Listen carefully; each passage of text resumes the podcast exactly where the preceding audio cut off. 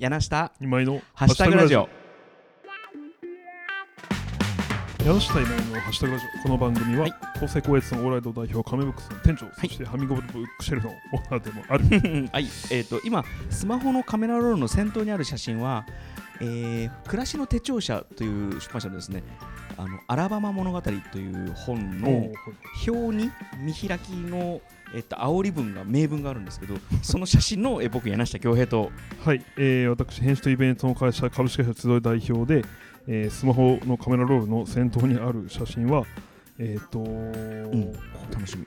ブルータスの東京の正解というあはいはいはい。えー最新号があるんですけど、うん。それの、えーとね、80人の人がうんいろんなテーマにペアリングの正解とか東京酒場サービスマンの正解とか、はいはいはいい。ろんなテーマでお店を3つずつ紹介しているプチコラム集みたいなページがあってうんうんそれのペアリングの正解のページです。あやっぱりページなんですねおはい、互い、今井祐希が 毎回異なる3つのハッシュタグについてのんびり話していく30分間のラジオ番組です。はい。あのーメッセンジャーとか LINE があるので当たり前だけど、はいはい。こうなんかこれだよねとかその,、その資料を取ってそのまま送るってアクションがめちゃめちゃ増えましたよね。増えましたね。で、なんかまあさすがにそのもちろん SNS にはアップできないんですけど、まあ個人間のメッセージで、うんなんかこそうですね。写真とか、うんあーまあ雑誌の一部とか、うん、やり取りすることすごい増えましたね。そうですよね。だから僕今入れ替わったんですよ、ここ来るまでに。ああでもそうかも。うん、そうそうわかるわかる。僕もその前の資料を取ったもんな。資料というか、えっと友達のイベント今度やるんだっていうののメモの写真をそのスマホの写真を撮るっていうね。うん本当メモ代わりですよね。そうそうカメラロールの先頭面白いな。確かに。ちょっと考えてこう。はい、そんなわけで、えー今日も今日もはい3つのハッシュタグ話していきたいと思います。はいよろしくお願いします。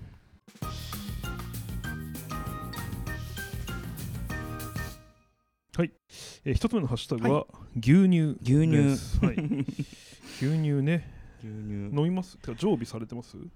常備は今うちに冷蔵庫がないので、あのーしてないんですけど。皆さでんならね、冷蔵庫なしでも常備しいやしてそそう。う。牛乳って、まあ、これどうでもいいんですけどあの腐る前って、うん。酸っぱくなるんじゃなくて苦くなるんですよね、えー、そうなんですね。まあ、これ覚えなくてもいいトリビアですけど。だから苦かったらやめた方が。へーでその後酸っぱくなるんですか？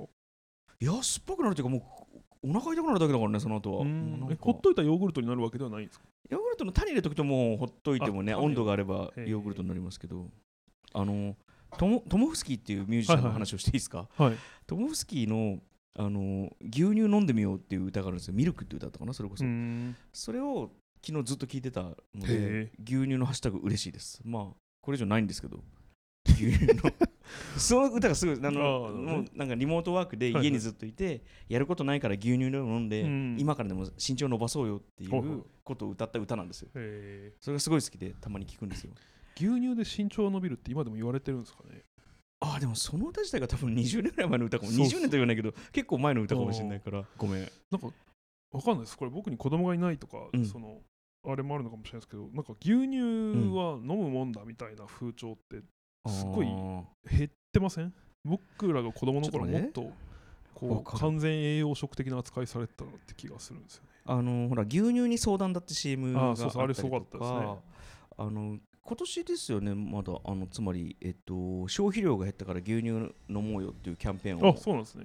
あの北海道とかねそたまにこうバターの原材料がとかなんかいろいろ牛乳ってこう生産調整難しそうだから、うん。なんか余ったり残ったりがなんかすごく多い全然話変わるようで変わらないですけど、バンマリーへの手紙っていう本読んだことあります？バンは V バンはでもカタカナなんですよ。あのごめん。だからバンマリーっていう人の手紙の本なんですけどその、まあ、短編集みたいなものなんですけど、はいはいはなんか1話目にあのすげえ美味しそうに牛乳飲む話が出てくるんですよ。へーそれ今急に思い出したその牛乳の万能感について。よくそういうの覚えてますよね。えどどういうこと？覚えてるよ。本屋だもん。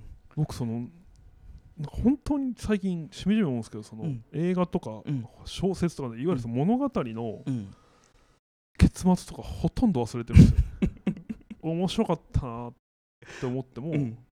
なんかこのシーンが良かったとか覚えてる人に会うとうん。すごい尊敬するし、うん。だから最近メモるようにしてます。そのほら今井君に感情がないっていう話が、はいはい。あのね。我々の間では定説じゃないですか。はい。そのそれじゃない？そうそうだからファクトとして残さないと覚えられないですよ。そうだから心が動いた時のことを覚えてるだけであってあそうそうそこにヒンシーンが紐づいてるからそう。僕の牛乳の話してもいい？今井君の感情の話はい後でちゃんとするから、はい。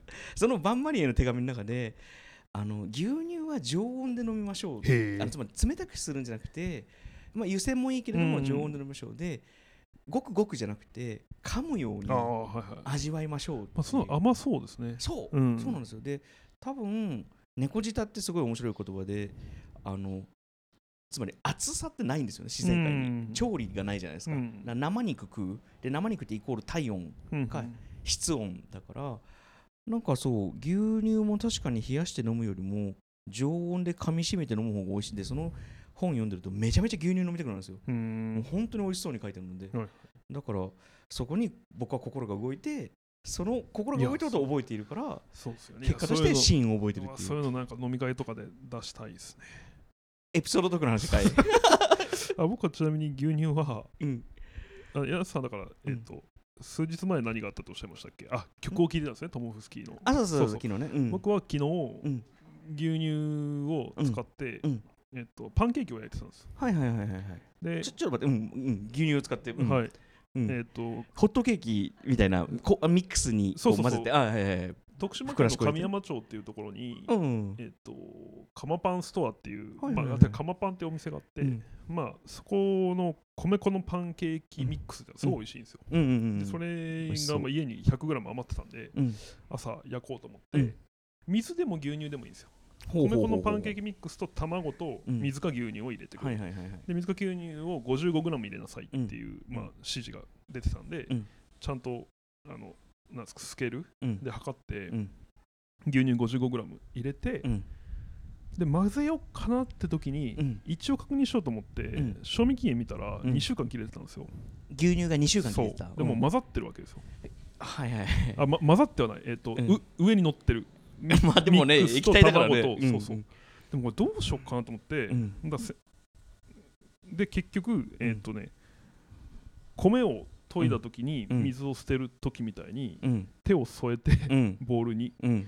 で牛乳だけ頑張って捨ててはいはいはいはいはいはい。で水に変えてうん。焼いてうん。美味しかったです。ちょっと待って牛乳は悪くなってなかった可能性もありますよね。いや2週間ですよ。いやいけるよえ？賞味期限と消費期限って言うじゃん。そうですか消費期限過ぎてますね2週間消費期限も過ぎてるか？ごめん。でも焼くんだぜ。あそうそれは思ったんですけど、うん。でもなんか疑っちゃうなと思って味が。舐めてみた？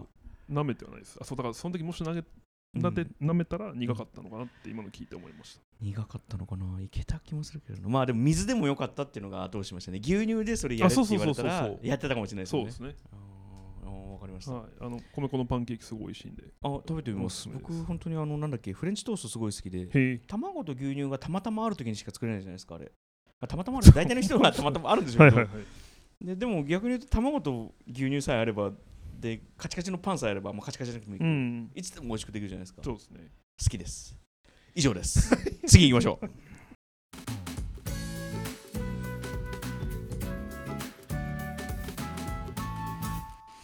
はい、えー、2つ目のハッシュタグは水泳です。はい水泳、はい。水泳ね。水泳ね。プールでも海でもなくて水泳ってことですね。おおそういうことか。なるほど。僕そうあのずっとちっちゃい頃にはい。あのスイミングプールに通ってたんですよ。はいスクーあルに、のはい。ーそうそうそう、はあーそうスイミングスクールか、はい。ごめんなさい。スイミングスクールに通っててえーいくつぐらいだろう。本当にちっちゃい頃。もうなんか34歳ぐらいの頃から、うん。多分小学生の真ん中ぐらいまでずっと通っててだ結構水泳得意だと思います僕、ううん。ん僕は、ううんちの母親がうん。平泳ぎの、うん。平泳ぎ当時高3当時、うん。滋賀県一平泳ぎ早かったんですよ。えお母ちゃんが？はい。え？え高校3年生の時のお母ちゃんって、はい。まあ言ったらお姉さんじゃないおと大人じゃないですか。そうですね。そこでなんか大会があったんですか？あそうだからその国体選手だったんですね。滋賀県代表だったんですえっとその時は元選手その時もあいいいやその現役えどこですか？ええ高3の高夏ですよ。3の時にお母ちゃんが国体の選手だったんですかああ違ううちの母が高3です。そういうこと。か僕は全然生まれる前のい。や今井君が高3の時にお母ちゃんが死が一早いあ僕生まれる7年前ああでも申し訳ない。あ。あそれで言うでもと7年前うん。僕が高3の時も母親は多分滋賀県一早かったんじゃないかあつまりその記録が破られマスタてなかったあじゃなくてマスターズっていうそのその年代の大会？とへー。40歳後半の部とかで、うんまあ、ずっとや今今現在やってるかちょっと知らないんですけど、うん。まあ、ずっとやっててでその僕は息子うん。なので僕もやっぱ小、えー違うわ3歳ぐらいからうん。スイミングスクールにうん。入れられて、うんうんうんえっ、と1回目と2回目ぐらいかな、うん。あのこの子は教えられませんって言われて。うんなんで？いやもうなんで？え水泳ではい。そんなこう方向ってある？いやもうないいそのなんですか僕歯医者とかもそうだったんですけど、うん。なんか嫌がり方が多分ちょっと異常。どんなどんなただこねんの。水泳はでも覚えてないんですけど僕歯医者に関してはその小児歯科ってあるんですよ、まあねうんそうそう、小児歯科でうん。なんかね看護師さん23人がかり、うん。歯科衛生士さんか。うん。でなんか緑色のうん。あの体育館の真ん中仕切るみたいなネットで押さえつけられてうん。それで治療されてたぐらいこうなんか暴れる暴れんの？そうそうそう。で多分水の中でも暴れたんだと思うんですよね。で母親はもうそれで意気消沈して、もうそうだよね僕自分。水泳の道っていうのも完全に断たれていて。何が嫌だったの？いやわかんないですね。でもまあ今もそんなに好きではないかな。泳ぐこと自体は。今も暴れるの？今は大丈夫です。平泳ぎ、うん。母親ほどではないですけど、まあ、50メートルぐらい泳げると思います。ああそうじゃなくてそのなんか今も嫌なことがあった時に はい、ああ、それはないですよ。そうだよね。その体格で暴れたら結構そうですね。刑事事件になる180よセンチ、84キロですから、ね。そうだよね。はい、そっか。なんかそういうのが感情を抑えるコントロールになってるのかな。暴れてはいけないみたいなのが。ああ、なるほどね。君の心の抑揚みたいなものをあブレーキかけてるのかな。あ、なんかでも、なんか暴れる話に移っちゃいますけど、うん。最近サッカーのゲームやってるんですよ。はいはいはいはい。結構ウイニングイレブンっていう。ウイニングで、それネット対戦うんうん。するんですけど、なんかね、結構煽ってくるんですよね、その対戦相手が。それは見知らぬインターネットの向こうにいる人。うんうんそのみんな、チーム名をね、うん。うんいろいろ工夫し漢字も使えるんですけど、はいはいはい。でに15時ぐらいまでもう20時ぐらい入るかな、うん。だから僕はアスレチック新宿っていう チーム名なんですけど 去年ビルバオっていう街に行ってね、アスレチックビルバオっていううんスペインのチームにあまああそっか。敬意を表して、なるほどなるほどそう。そうそうまあうん新宿の巨人っていう意味うんなんですけど、うん。スペイン語で。おーなるほどそうねみんなでその昨日対戦したのはうん。僕滋賀県森山市と出身なんですけど、うん。横は安市っていう、うん。安高校っていうサッカーの強い高校がある場所なんですけど、安のおっさんっていうチームと対戦して非常に安っぽいサッカーをしてきて面白いなとか、そういろいろ。え煽ってくるってのはチーム名で煽るわけじゃん。ム名で煽ってくるやつがいて、うんうんうん。そうなんかお前の選手ボロボロにしてやるよくさくさくさみたいな。でそういうやつめっちゃ荒いんですよねそのプレーが あそうなんだ。タックルをむっちゃしてくるとか。すごいね三塁裏みたいなそうそう。でことするんだ。これは僕本当に毎日むちゃくちゃストレス溜まるなと思いながら切れながらやってます。えやんなきゃいいじゃん。で弱いんでうん。負けるんですよ、そういうやつにも。うん。でそういうやつはゴールした後もうん。リプレイをスキップせずにずーっとゴールパフォーマンスを見せつけてくるんですよこっちに。ちょちょっと待って。ま ずまずさそそのウィニングイレブンはそんな荒れたプレイヤーしかいないんですか？えそんなことないですそんなことないでしょ？もちろんむちゃくちゃ上手い人もいるんですけど、うん。僕そのなんか、えっと似たような実力の人と当たるようになってるんですよ、はいはいはいレートっていうシステムが、はいはいはいで僕は下手なんではいはいはいはい。やっぱその民度が低いんですよね。多分もっと上に行くと みんなもうフェアプレー なんですけどうん。僕のとこにはやっぱりこういろいろ。そういうことか。そうそう。それは何をやったら次のグレードに上がれるんですか？勝ち続ければです、ね、あと何回ぐらい勝ち続けるんですか？ああどうなんでもなんかあと 10, 10試合してうん。8勝2敗とかなら上がると思います、10試合して8勝2回か。あにゃうーんなるほど。そうそう。今のランクで無双すれば上がるってそのププレイははい。何ヶ月ぐらいやってるんですか、いやまだ1か月ぐらいですけどね。あい。じゃあまだ全然初心者のレベルってことですね。まあでもそのウイニング続編？うん。そうそうそう、うんっていうゲーム自体はまあもうちょびちょび、まあ、大学の時とかめちゃくちゃやってましたえでその時に家で暴れるんですか？一人であくそーってコントロール投げたりとかするんですか？あのね、それはまだしてないんですけど、うん。やりかねないです。あのクッション殴ったりはしてます。家で180センチの男がはい。クッションくさーって殴ってんだ。声は出してないです。ドンってああそうなんだ。椅子に置いた辛クッション殴ったりしてます。それは辛いね。今井君も辛いねそれ。そうなんですよ。へえちょっと僕今環境がないけどはい僕やったら多分負けると思うから、はいはい。なんか勝ちます僕に。いやいやいや でもやっぱりそのね強いやつに勝つからっていうのもすみませんちょっと水泳の話します水泳の話皆さんはそそののいやお泳ぎ泳ぎ4種でいうとどれが得意なんですか？僕は結構全部へできてただあのね僕はえっと今の164センチ痩せたんで83キロぐらいなんですけど。え僕ら一緒ですね体重じゃそうそうそうそうそう、で僕でもこの体型じゃないですか、はいあのスイミングプールで50メートル先から泳いでくる僕を正面から見ると引くぐらい綺麗だよフォームが。クロールとかもうまっすぐもう波もそんな立つんでスーってくるよ。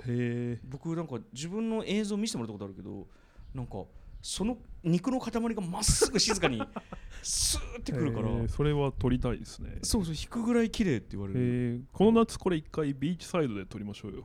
分かった。ビーチいいよいいよ。先生一緒に行こうか。今海パン履いてないけど行きましょそんなけ僕はう、うん、あの本当に母母親に多分最後に僕の水泳を見せたのはいつなんだろうな。多分中中学か高校ぐらいだと思いますけども、うん本当に悲しそうな顔して。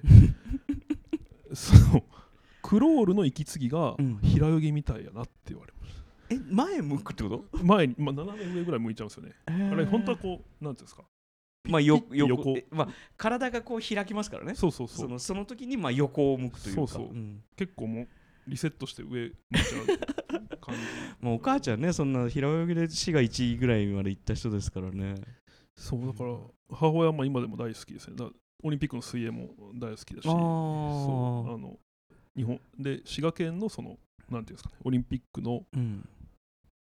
オリンピックというかあ選手もいるし、うんうんでそういう人たちを世話してるこう偉いさんたちが同級生だったり投資をするんで。ちょっとあの関係ない話はい。を最後にちょっとだけして終わると思うんですけど、スポーツっていいねっていどうのが なんか例えば、はい、えっと愛知県出身だから中日ドラゴンズを応援しようとか、はいはいはい。野球高校野球やってたからなんとなく甲子園見るとか、今のお母ちゃんみたいに滋賀で国体選手だったから水泳が好きで自分の息子にも、まあ、がっかりしたけどはい。教えるとか、でそれって多分本でも映画でも何でもよくて、うん。あと芸術でもよくて、うん自分が絵描いてたからうんなんか美術館に行くとか、なんかそう自分が何かを人生のメインじゃない、まあごめんなさい、もちろんね、そのメインにしてる人もいるんですけど、あの、なんていうのかな、そういうものを身につけるとか経験することによって、その後の人生に全部、その好きなものがつながっていくってああそうですね、まあ、僕野球はそうですね。そうですよね。うん。今、ま、で友達となんか野球の話とかするじゃないですか。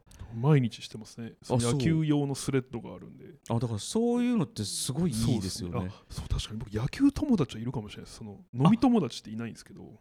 はいはいはい。この後輩いるかいないか問題まあもね、みたいなところです前話してましたけど、はいあじゃあ野球の後輩はいるいやつまりごめん野球のチームじゃなくて野球好きなんすよって言ってくる後輩の子はいる、いるしなんかまあ大きく言えばこのラジオの前、うん。そのアシスタントディレクターをやってくれていた横尾君とかは野球友達ですねもともとは。おスワローズのエッセイを彼が書いてたのを見てはいはいはい、それで話したみたいな。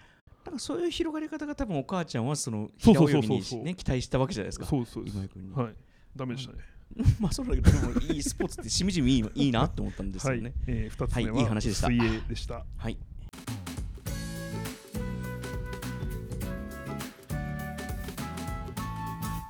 はい、えー、3つ目ですね、はい。選別です。えーお便りがそうお便りが来いてます。や最近お便り多くて嬉しい。いですねえっ、と、ペンネーム松本千鶴子さん。松本千鶴子さんはい。えー、柳瀬さん、今井さん、はじめましてあ。はいはじめまして松本千鶴子と申します。これ本名なのかな？はい。ねえー、昨日私は新卒で、ええあお若い方なのよあ新卒で入って4年勤めた会社を退職しました。はははは今27、8ですかねそうですね。うんで、千鶴子さんって珍しい。はい。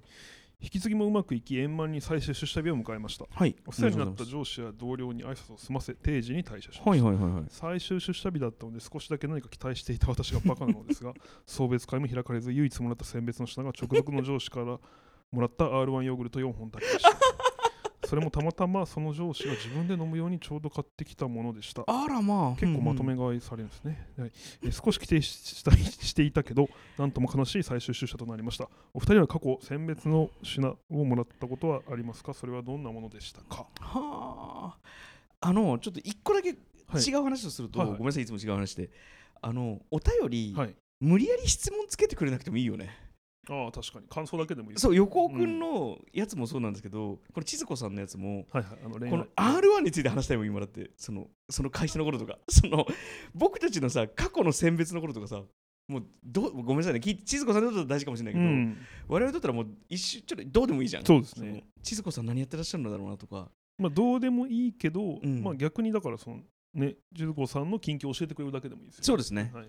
でも今回はちゃんとあああハッシュタグに答えていくんだな。選別っていうハッシュタグだから。が来たってことですね。そうですはい。ね、ありがとうございます。すいません。なんかまたいただいておいたお便りにね一問つけちゃった。そう選別って僕でも調べたら、はいはい。そうだこれ意味調べたんですよ。なんかはいはいはい。正確に理解してないな、うん。なんか送り出すこと自体を選別っていうらしいですね、はいはい。えっ、とでその意味2つあって、うん。で送り出すこと自体が選別で,、うん。で今転じてその時にあげる金品とか遠くに行く人を送り出すうんうん時にあげるまあ記念品とかうんうん。を指すということでした、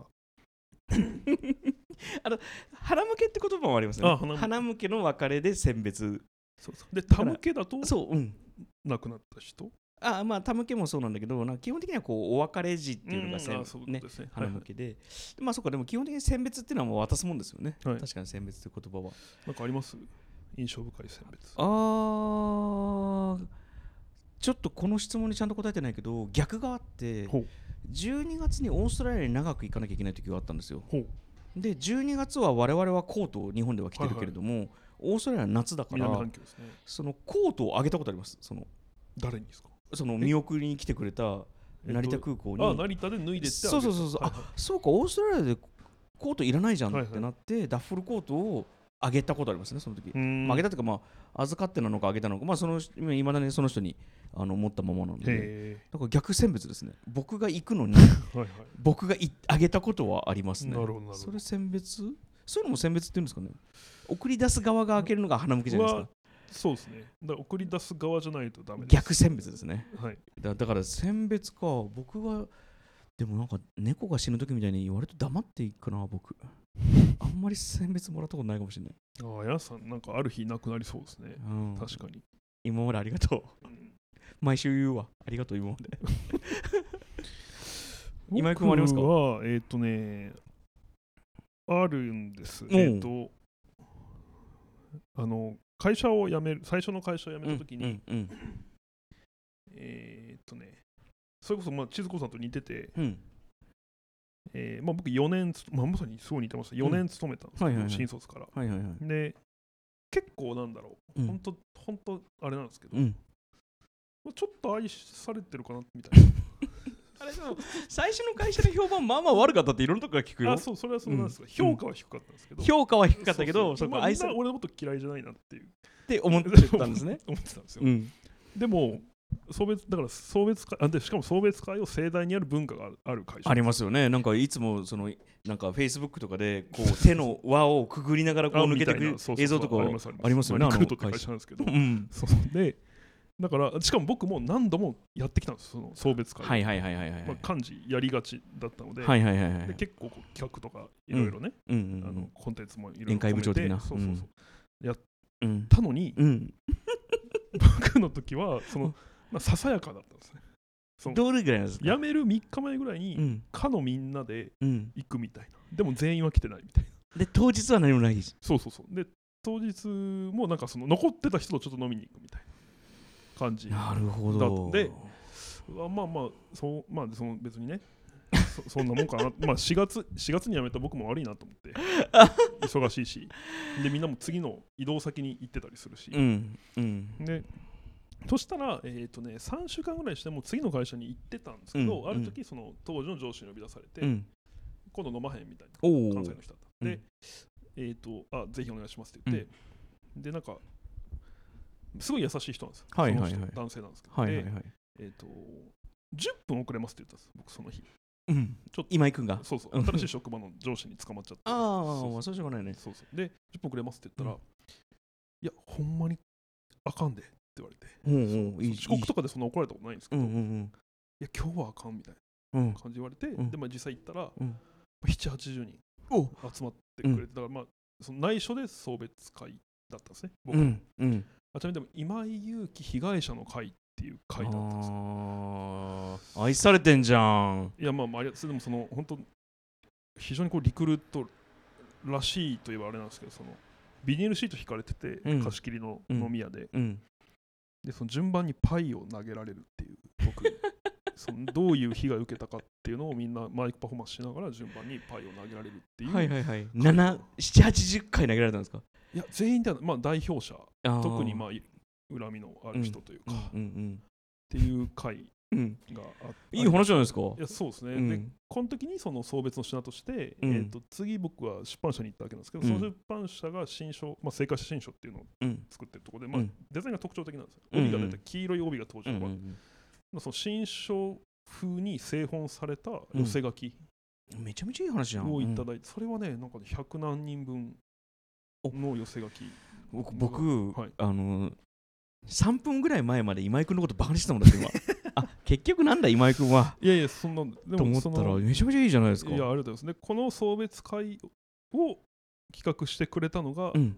えっ、と、今、京都でおおマガサ岩崎君。京都というのをやっている岩崎達也君であるという。うです。うもうなんか2周回って自慢かよって今思ってるもんいだいやいや、でもその、結局でもなんかね、岩崎の計算違いというか、うん。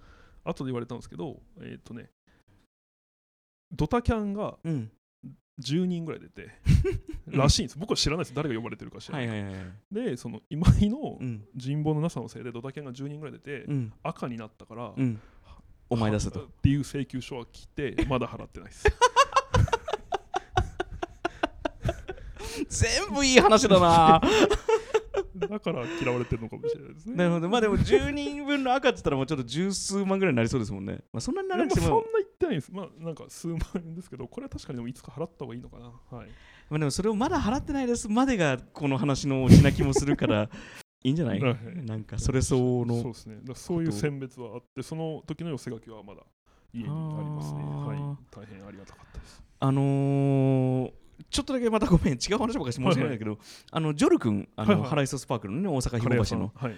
あのジョル君が、まあ、このコロナでややこしいことになってるから、はい。まあ、みんなでそれこそ殲滅じゃないですけど、うん。まあ、花向けじゃないですけどなんかねカンパしようぜ応援しようはいはいぜみたいな感じで、クラウドファンディングクラウドファンディングやったじゃないですか、はい。でそこにその岩崎君書いてましたよね。はいはい。書いてくれまでした。僕もその文章を寄せたじゃないですか、はい。